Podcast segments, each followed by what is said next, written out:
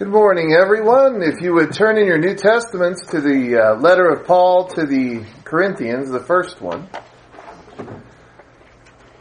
We're going to start a series of lessons back in the New Testament again, uh, and we're going to focus on First Corinthians. Uh, the city of Corinth actually still exists. It's uh, um, still a, a, port city uh, in and around the area of Greece, and um, it's an interesting place. And when we read the letter, we're going to find out uh, a bit of the history of the Corinthians, the way that they were, the way that they acted, uh, the way that Paul reacts to them when he writes this letter to them. Um, Corinth was a tumultuous city, to to uh, to be sure. It was some place uh, that had a lot of change that was going on in it. Uh, change was the constant, as the saying goes in Corinth, uh, for much of its history into the modern age. Uh, Corinth was was beautiful. It was a uh, it was a, a Roman city for the most part, um, and it uh, and it just was a city of commerce, of wealth, um, of. But it also had lots of things going on in it that should not be. Um, it was sort of like a Atlantic City or a Las Vegas or, a, or Los Angeles or something like that would be today, but exponentially so, I, I believe, because they, they were even greater and, and more rich in that time than I think even our cities are. However, Corinth is very similar to a modern city. And uh, if you have ever lived or been around a modern city, especially a metropolis of any kind, uh, that would be exactly, well, not exactly, but very close to what uh, Corinth kind of was. And it makes it perfect uh, as a city for modern illustrations and modern looks into our own lives and our way of doing things. Um, Corinth was also religiously pluralistic, and I think we should remember that word. Uh, you hear it a lot in our day and age. Uh, pluralism is the kind of thing that is praised in our day and age. Diversity, multiculturalism. Uh, you hear those kinds of words. These were things that applied to um, to Corinth as well. And um, and again, we hear the praises of such things in our day and age as uh, needful, as as very important to our own way of life, so that we can progress to an even better way of life. And that's exactly what uh, the people of the time of this letter being written believed. And looking back at that, maybe we can find a, a good way to look ahead since we are uh, very equal to the task of what Corinth was equal to at that time. And I think we, we often forget, we willfully forget that we've made all the historical mistakes we're ever going to make, and uh, we just keep making them uh, over and over again. And and that may do well for people of the world, and they may be content with that.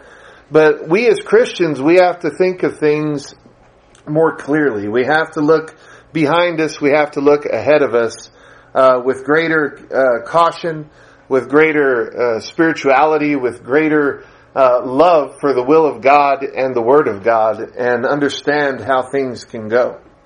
Uh, in Corinth, you had, of course, diversity.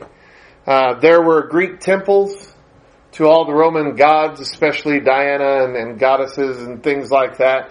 There were even shrines to the to the mythological beliefs of the Egyptians, and there was at least, and I think only one Jewish uh, synagogue in the area. So they represented ancient um, ancient Corinth represented all of the religions of the area, and that that's what they thought would take them into the future, and they thought that was best for their people and their way of life. Now, Christians also are in Corinth at this time, and um, by 55 AD, which is believed to be about the time that this letter was written, they are practicing uh, Christianity and practicing it very poorly. And so when we look at these lessons that Paul gives, we're looking at that. Now, the, uh, the thing is, is that it's what we're going to read and what we see from Paul writing in this very beginning of the letter is that he's addressing divisions. And the first few chapters of uh, Corinthians are focused on the divisions themselves. Um, it's uh, it's easy to see that. It's easy to see that when you have a pluralistic society, that it's going to fall into division, and we should remember that as well. Um, I've had students at school that tell me, "Well, I believe in everything," and then I tell them, "So you don't believe in anything?" And and they just kind of look at me. and, uh, and I don't think people tend to think that way anymore. They understand if you believe in everything, if you think everything is logical, everything is reasonable, and everything has merit, then you don't believe anything has merit. Because one isn't better than the other one, one isn't more reasonable, more logical. It becomes this mismatch of things that simply don't make sense. And that is exactly what we saw in Corinth, and that's exactly what we see even in our lifetime today. And so Paul delivers this very beautiful introduction to this letter. And I want us to read these first 10 verses together because it's beautiful and it's sobering at the same time. And that pretty much sums up the way that Paul writes things. He writes beautifully, but very sobering. He writes there, it says, Paul, called by the will of God to be an apostle of Christ Jesus and our brother Sosthenes to the church of God that is in Corinth, to those sanctified in Christ Jesus, called to be saints together, with all those who in every place call upon the name of our Lord Jesus Christ, both their Lord and ours. Grace to you and peace from God our Father and the Lord Jesus Christ. I give thanks to my God always for you because of the grace of God that was given you in Jesus Christ, that in every way you were enriched in Him, all speech and all knowledge, even as the testimony about Christ was confirmed among you, so that you are not lacking in any spiritual gift as you wait for the revealing of our Lord Jesus Christ, who will sustain you to the end, guiltless in the day of our Lord Jesus Christ. God is faithful, by whom you were called into the fellowship of His Son, Jesus Christ our Lord. I appeal to you, brothers, by the name of our Lord Jesus Christ, that all of you agree and that there be no divisions among you, but that you be united in the same mind and in the same judgment. That beautiful introduction now leads to Paul's caveat, his warning his, his cautious regard for what has happened. He's telling them, these are all the things that are supposed to be Christians. The testimony being confirmed, the gifts being given to you, uh, the, the sustenance of Jesus Christ until the very end because you can be guiltless before Him in judgment. And He says, but there can be no division in that. And so divisions uh, are arising, and now we must learn about them. And it's appropriate uh, that we learn about them, isn't it? It's appropriate that we look at it. Because if we say, well, we are not divided. You know, we read in class this morning people who were justifying themselves because they were the descendants of Abraham, you know, and they thought, well, our future is set, you know, we're okay. We don't have to look back at who Abraham was just by the very fact that we are the descendants of Abraham, we're going to be fine. And we can tend to do that. We're here, it's Sunday morning, we're together. Uh, we're sitting in the in the same proximity. Nobody's throwing books or rocks at each other. Nobody's glaring at each other, at least as far as I can tell. Nobody's glaring over at each other or giving people dirty looks or anything. Okay, and nobody's saying nasty things to each other. We have uh, a, a, a unity that we enjoy or that we believe we enjoy. So still, it's appropriate for us to understand what causes division so that we are not guilty of it ever. And uh, because the best way to avoid division or to overcome it is just to never allow it to begin. And uh, when you allow it to begin, as the Corinthians were doing, uh, it can be devastating. And Paul says what's important is, with addressing division is that we understand who we are. Now as Christians, we always say, you know, I know who I am, and we need to be sure about that. It needs to be not something that we're saying, but something that we are convinced of. In our mind and our heart, and something that we actually are doing, the way that we live our lives. And that's what Paul says there in verse 2. He says they are called to be saints together. They are sanctified. Not only they, but all of those in every place who call upon the name of the Lord Jesus Christ. Those are some terribly important elements there. We are sanctified individuals. We are to be apart from the world, in the world, not of the world, right? And divisions only happen whenever we forget that. We forget that we're in the kingdom. You know, if you're in the kingdom and you're the prince, uh, what is your power if you don't have a blacksmith? You don't, you don't have any power. If you're in the kingdom and, and you are, are the knight, the warrior, uh, what is your hope if there are no serfs taking care of the horses and making sure that your sword is sharpened? Well, what are you if that's the, the, you're nothing. You're going to be defeated. You're going to come to naught. And that's the thing that, that Paul is talking about here in Corinth. They need to understand who they are. And if they're showing division, they stopped understanding who they were. Because that's what causes division. We are all very intricate, very unique, very valuable parts of the configuration that the kingdom is. If we understand that, we act very differently. We don't look to who others are or who others are not. We don't look to what others have or what others have not. We look to who we are. We look to what our responsibilities are in this beautiful configuration of believers and people and functioning that is the spiritual kingdom under God who gave his only son to rule it. And if we value ourselves and we value those others around us similarly, we're going to learn what kingdom means. And we're going to learn what the kingdom work is. And we're going to learn what true unity really is. And that's what Paul is hoping to do here. Paul is hoping to teach the Corinthians who have so much, uh, very, so many various gifts and, and, and blessings it, to work together to be as strong as they possibly can. And he also tells them that division is avoided whenever we understand what the purpose of God is. See, in our day and age, the purpose of God is to entertain me or to make me feel good or something like that or, or to provide something for me or my family. God is basically a spiritual welfare office for us. You know, that's basically all he, he has become in the minds of modern religion. If I don't feel elated uh, after I'm done worshiping, well, I must be in the wrong place, right? And then we get that feeling uh, in our minds, and, and we have to forget about all that. We have to understand what God's purposes are. And, and Paul demands in verses 4 through 7 there that God has given us His grace. That's what His purpose is. And that is a great blessing and that's a great responsibility.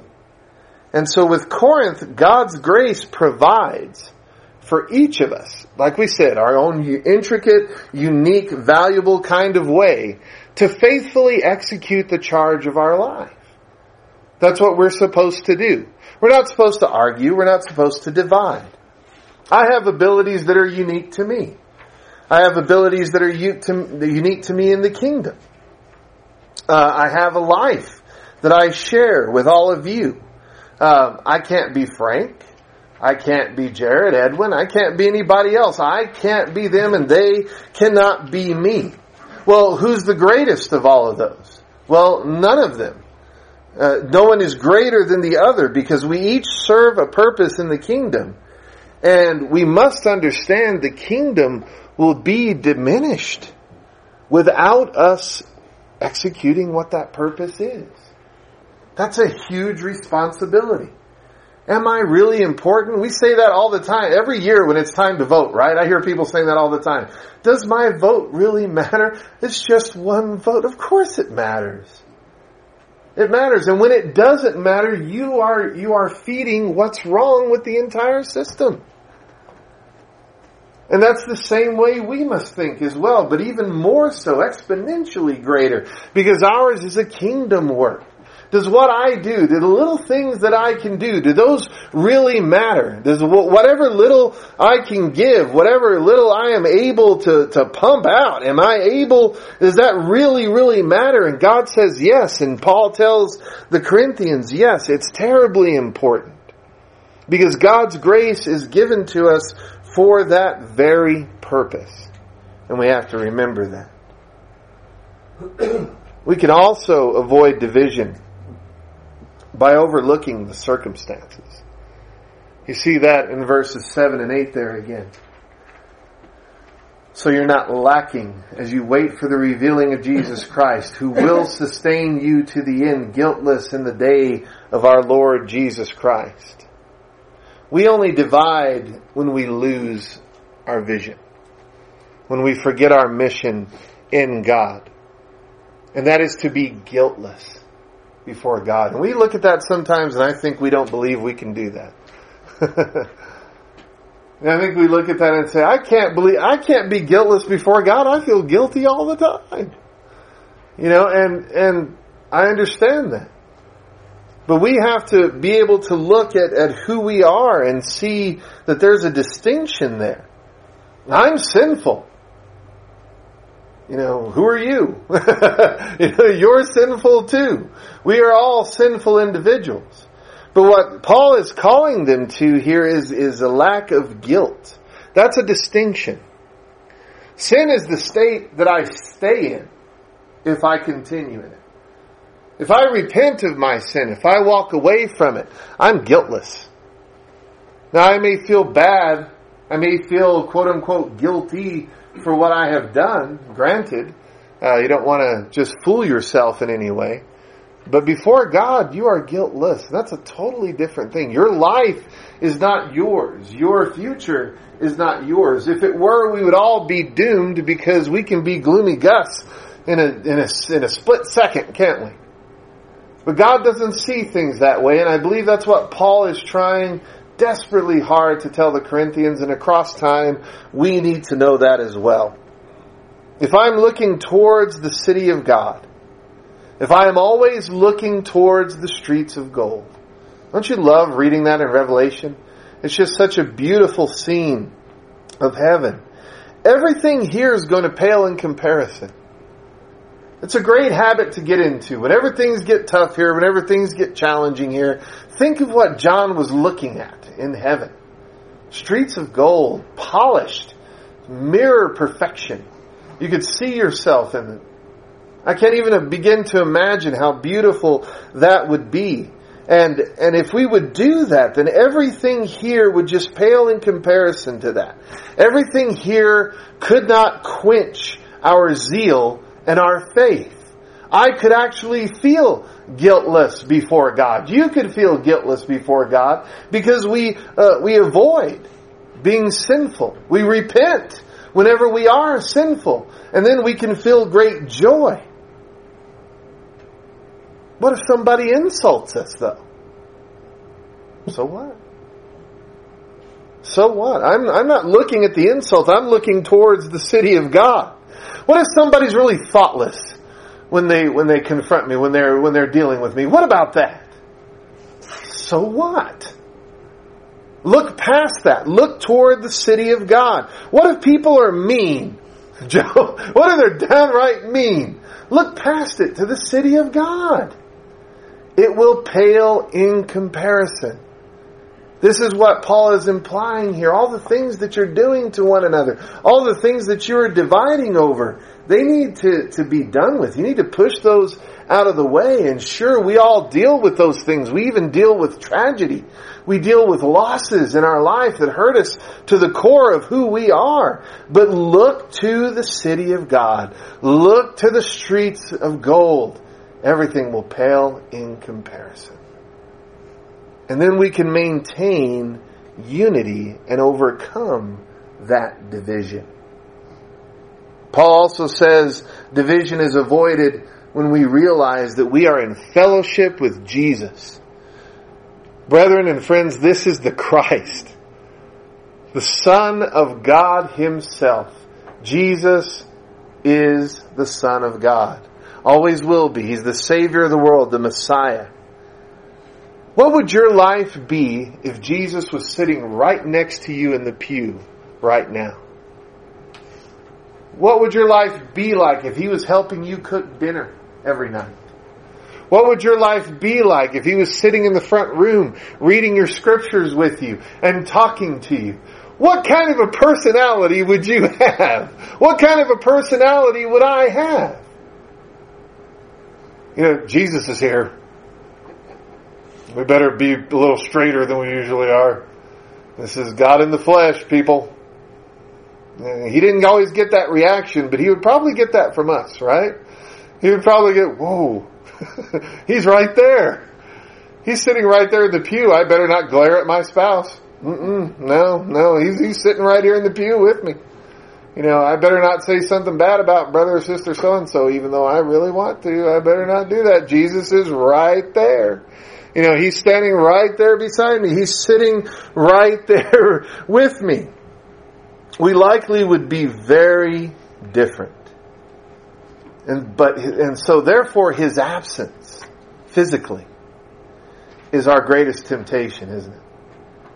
His absence, he's not here to give that look. I always think about Peter whenever he denied him three times and heard the rooster crow and Jesus looked over at him. It makes me melt every time I read it. And I, and I just think, you know, and I just wonder what that look was like. Depending on your personality, that look is more like a, you know, I told you, you know, uh, or how you look at that passage, it could be that Jesus just simply looks over, just looks at him, like a brother would look at another brother. And that, that's what hits me. It would be easier if Jesus was going, I told you. You know, it would be easier for me to, to take Jesus. But for Jesus to be uh, being carried off to be crucified and he just looks over at Peter and for Peter to see that. I can't imagine the devastation that would have gone through his mind. Can't imagine the burden, but look at what it did for Peter. Look at that. Jesus was right there and, and Peter, he he lost it for a while, but man, when he came back, he came back strong, didn't he? And see, Jesus' absence then for us is a terrible, terrible temptation. Because we forget. He is right here. He is right next to us. He is sitting there next to you in the pew. He's, he's standing over your shoulder watching you as you work, as you talk with others. He's standing in the hallway of your house, observing the front room as you go about your conversations and your and your work and your and your things that you are doing. He is right there.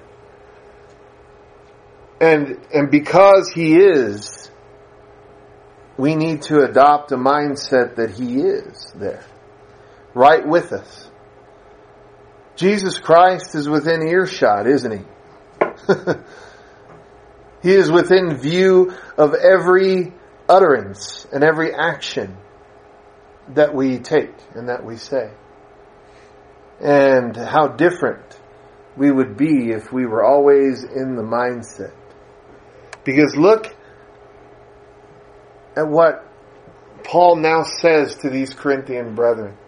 Beautiful introduction, warning, and then he goes into these verses with the devastating consequence of division. Look with me, if you will, there at, at 1 Corinthians, uh, the first chapter, verses 11 through 17. For it has been reported to me by Chloe's people that there is quarreling among you, my brothers. What I mean is that each of you says, I follow Paul, or I follow Apollos, or I follow Cephas, or I follow Christ. Is Christ divided? Was Paul crucified for you? Or were you baptized in the name of Paul? I thank God I baptized none of you except Crispus and Gaius, so that no one may say that you were baptized in my name. I did baptize also the household of Stephanas. Beyond that, I do not know whether I baptized anyone else. For Christ did not send me to baptize, but to preach the gospel, and not with words of eloquent wisdom, lest the cross of Christ be emptied of its power. Whoa, whoa, whoa, just a second there. Wait just a second. These divisions can cause the cross of Christ to be emptied of its power. First off, let's think about Chloe. How would you feel about her? How would you feel about Chloe? if Paul, if this letter was read in our assembly and it said, you know, hey, you know, Linda wrote a letter to us and uh, this is what we read, how would we feel about Linda? And you're like, Linda, why did you write? Linda, why did you tell the truth about us? Isn't that the way it would basically be? Linda would probably go, well, you're supposed to tell the truth about everything, aren't you? And she would be right, just like she always is when she asks a question like that. Yes, you're absolutely right. You're supposed to tell the truth about people, aren't you? And we would be mad because she told the truth about us. Isn't that a wonderful society that we live in? I hate you. Why? You told the truth about me. Oh, a lie would have been better. Well, I would have appreciated that more. That doesn't make any sense, does it? And yet we do it all the time. We call that being nice to people. Don't we? We're nice to people because we lie flat in their face. Have we changed? Have our focuses changed? Have our attitudes changed? You know, Chloe would probably be in a lot of trouble in this day and age. She would be hated, maybe avoided. Chloe revealed the division. It was a, it was a heroic and faithful thing for her to do. She revealed the problem. She didn't stay part of the problem. She became part of the solution. She should be regarded for that. And Paul does regard her for that. Because religion is not about this cookie cutter kind of thing. It's not about looking at life and, and acknowledging uh, that everything is okay. See, our pluralistic society and the fact that we value diversity and multiculturalism and all of that kind of stuff to the point that it affects faith anyway is is the thing that, that's the problem. It's invaded the faith well, can I adopt a little bit from this over here? Because see, I was raised this way, and my parents would like it if we would just entertain a little bit of this in the Christian faith so that we could, oh, and by the way, I've got an aunt and an uncle that I really love. Now, they're a different religion too, and they like to do this, so could we maybe, you know, insert that over here so that they could feel comfortable, and then we could all come together and be happy in one little group? And, and no. No. No, the church is God oriented, not aunt or uncle, not mama or daddy, not son or daughter oriented. It is God oriented, and it is run and believed and faithfully executed by the will of God, which is revealed in the Bible. We even have a manual, people. I mean, we don't even have to worry about guessing. It's all right there, and that's what we have to do. And see, that's what Paul is addressing here. This is how division happens. This is how division should be exposed. And this is how division should be dealt with. Paul is clear. Sameness in mind, sameness in judgment, faith, and unity. How does that look to us? How does unity in faith and judgment and mind look to us? Is it cookie cutter? Well, when I read that chapter in Matthew, you better come to the same conclusion I come to, buddy, or we don't have unity. Well, what if half the brethren come to one conclusion and half the brethren come to another? you know what chapter I'm talking about, right? Matthew. Is it about the end of the world or is it only about the destruction of Jerusalem? Somebody asked me that one time. Is this about the end of the world or the destruction of Jerusalem? And I said, who cares? What's the message of Matthew 14? I don't care about historical events when it comes to faith or the salvation of the uh, immortal soul. I care about what the lesson is, the spiritual lesson that we can learn. You and I disagree on dates, historical facts, and, and the color of somebody's tunic. I don't care. I don't care about those kinds of things. They're nice, they're wonderful to know. But we are studying for the purpose of keeping unity, keeping fellowship with Christ, not the opposite. As one brother demanded, this is about the gospel, allowing the gospel to define our mental framework and our worldview. I have brethren all the time that disagree with a conclusion I made. I'm okay with that. I'm okay with that. However, if it's a doctrinal matter, I'm not okay with that. If I stood up here and said, you don't have to be baptized to be saved, somebody would come up to me, probably all of you, appropriately so would come up to me and go, hey Joe, you can't teach that. The Bible says you gotta be baptized to be saved. You know, that's right. I gotta think about that. Or I don't think about that and then you kick me out. That's the way it works. Okay, that's the way it works. But that's not the way we like it. That's not the way we like to feel about things, the way that things feel to us. No. No, that's, that's exactly the opposite of what he's teaching. He's not teaching this. He's very clear. This is not about robotic, rehearsed agreement. We've said this for a thousand years, so we're going to say it for another thousand years. I don't care how many scriptures you can pull up to the opposite. That is completely divisive. We are striving together, leaving behind selfishness and arrogance. So we meet, don't we?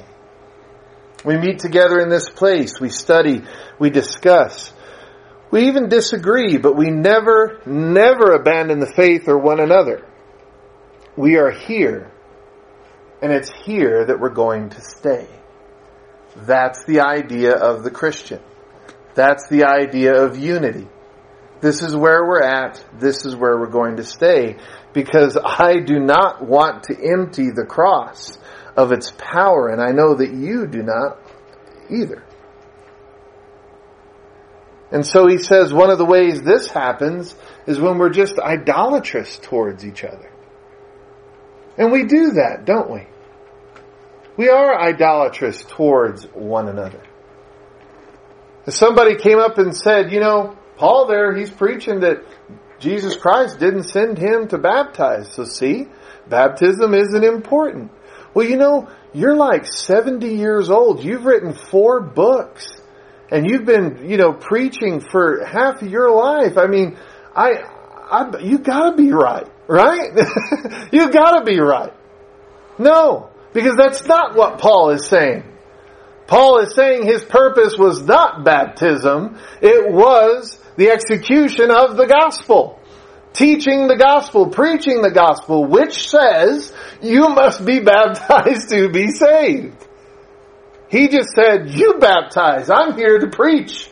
Baptism is still necessary, but we could twist it around, couldn't we? And if he had enough letters after his name, if he had written enough books, published enough articles, taught enough classes, uh, made enough money, had enough people inviting to congregations for meetings, uh, why he must be the shining example of everything that's perfect, right? No. And that's exactly what Paul is talking about here. He's saying they've become idolatrous. Were you baptized into me? Is Christ divided in some way? No. No, he says that, that none of that is true. Truth is not truth because the elder said it, or the deacon taught it, or the preacher did a sermon on it, or the pillar of the congregation who everybody loves and, and, and venerates. It's not truth because they say it, or they spoke it with conviction. I could stand up here and tell you the moon's made out of cheese with conviction like you would not believe. And Frank will back me up on this. If I twist the scriptures around long enough, I can show you where it's at. But the fact of the matter is it's a lie. And it doesn't matter how much conviction I can do that with. Jesus is the light. Jesus is the life. He was crucified for us. He was glorified for us. He is truth. Did Jesus say that? I believe it. Well, he didn't say that. I don't believe it. Isn't that a little rude? Isn't that a little closed-minded? Isn't that a little restrictive? Have you ever heard those words? I've heard those words all my life. You're so restrictive. You're so closed-minded. I even love it when people call me a Pharisee. You're being a Pharisee. You're like those lawyers that crucified Jesus. Oh, thank you. Thank you. That's the best compliment I could possibly ever get. I'm just like the scumbags who nailed him on a cross and hung him between heaven and earth. Thanks. No, no, but that's, that's what we do, isn't it? That's what we do to one another, for one another. We believe things that aren't true just because somebody speaks them with conviction, or somebody is someone that we respect or we love. And Paul says, don't do that. Christ sent me to preach the gospel, he says there in verse 17, not with words of eloquent wisdom, lest the cross of Christ be emptied of its power. Imagine that, please. How powerful is the cross? How powerful is the death of Jesus Christ? How powerful? Think about it just for a moment. No matter how many people live on the earth, for however many centuries or centuries beyond that or centuries before, the cross is so powerful that it can save them all for all eternity. That's how powerful it is. And Paul says it can be emptied of its power. That just blows me away. That is such an amazing message. The cross can be emptied of its power. That is horrifying. That is very sobering to me. And Paul says it can be done with one thing. Eloquent speech. Cleverness. Oh, yeah, I see what you're saying there. That's that sounds pretty good. I I kind of like that. That's pretty neat. Is that what the Bible says? Eh, it doesn't matter. Uh, I know that it may not be what the Bible says, but it sounds really cool when he says it. It sounds really cool when she says it. Do you know how many books of prophecy there are written by men and women that didn't know anything about the Bible? Ellen G. White, you know, the Smith dude, you know, you name them. You can name all of them. Self-proclaimed prophets and prophetesses of God that wrote countless things, had countless people following them, and they didn't know the Bible from the almanac. And that's exactly what Paul is talking about here. These false teachers throughout history have served to empty the cross of its power because of their eloquent, clever speech. Their ability to write. Their ability to speak. Lies. Just like their father. Like we learned this morning, right? Your father is not God. Your father is the devil because you speak just like him. He lies. He's all about the lie. Jesus Christ is all about the truth.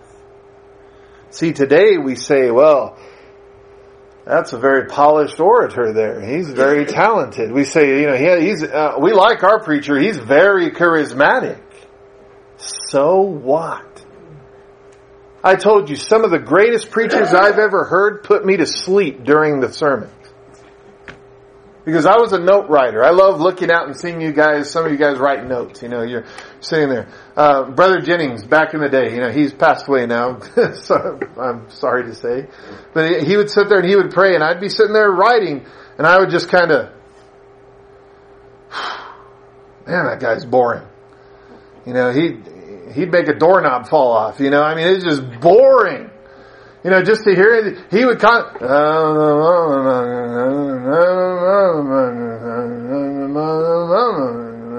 and I mean, just go and go at it. And he could go at it for 45 an hour. He just go at it, man. And I just barely get enough notes. And I remember going home thinking, man, I need a nap or something. That guy bored me to tears. And then that evening I'd open up my notebook and I'd be reading my notes and I'd go, whoa.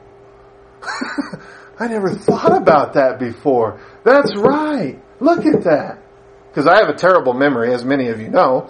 I have a terrible memory, so if I don't write it down, it doesn't exist. See, that's the thing. So I would write it all down, even in my sleep, you know, just kind of nodding off. I'm writing down what he says, and then all of a sudden I go back and look at it and I think, wow. And talk about talking to him. Talk to him for 10 minutes. You could ask him the hardest question in the world and you would get the wisest answer you could ever think of.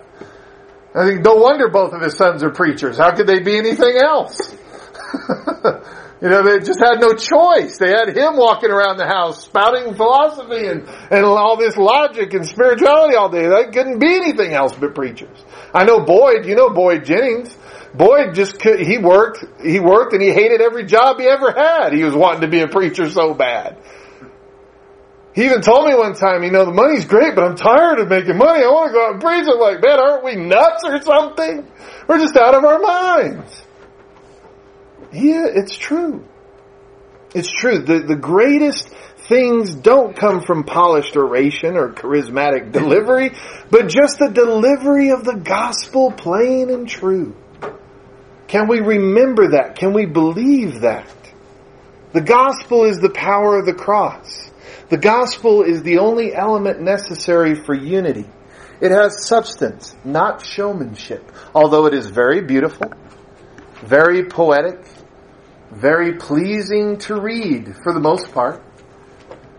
It's like a, a, preacher friend of mine told me one time, he said, Joe, because I want you to read a, a passage, uh, but, and you, you'll appreciate this because he looks and he goes, but I, I really want you to do it in a, in a very positive way. Okay? Because I'm known for being negative, you know. And and I and I told him I said, "What's negative about the Bible?" Do you know what he wrote back to me? He texted back to me. Well, the passages that convince us of sin. And I wrote him back and I said, "You think that's negative?" That's the only thing that brings us to liberty. That's the only thing that brings us to salvation. What is negative about that? It breaks my heart every time I hear somebody say something like that. I want you to read this passage. Like Jared said, you go to the self-help section, spirituality at Barnes and Noble and you get one of those little books. The passages we read this morning are not going to be quoted in those books. Okay, they're not going to be there because people don't want to hear that. They want to hear the good stuff. They don't want to hear the passages that convict us of sin. because that's the only thing that can save their souls. Strange, isn't it? Strange. The other passages are there to build us up, yes. The other passages are there to show us the grace, the blessing, the salvation that is available in God, but those other ones are there to keep us straight, to keep us in unity, to keep us understanding who we are so we don't forget. That's what they're there for. I must never forget that I'm this sinful worm standing before the throne of God in His grace. And I have to show appreciation for that in every way I can. And today I'm going to fail at it probably about a hundred times. How about you? But I know that. I know that. I'm not lying to myself about that. And that will be regretted each and every time it happens. And that's what makes us Christians. And that's what makes us love one another. And that's what keeps us in unity because you're human and I'm human. So let's try to put that away. let's try to do something greater than that. That's the lesson of Corinth. And Paul's going to go into more and more detail as we learn this letter more and more. And so as we leave this, this assembly today, and we go on into the rest of our lives for the week, what about that cross? You and I have a, have a very serious decision to make. Are we going to embrace it or are we going to empty it of its power? What are we going to do? And we have to be honest. If you are not baptized into Christ for the remission of your sins, you have not experienced the power that that cross has for you. And it's not some elated, you know, visionary kind of experience. It's the knowledge that you have come in contact with the blood of Christ that saves you from your sins. It's the only thing that you can do. And any sin you commit after that point, He will advocate for you. Isn't that beautiful? Who wouldn't want to be baptized into Christ for the remission of their sins? And if you are a Christian, do you still embrace it? Or are you going about the business of emptying it of its power? I can't answer that for you and you can't answer it for me. We all have to answer these questions. What answer do you have? Whatever it is, please if you need anything, let it be known while we stand together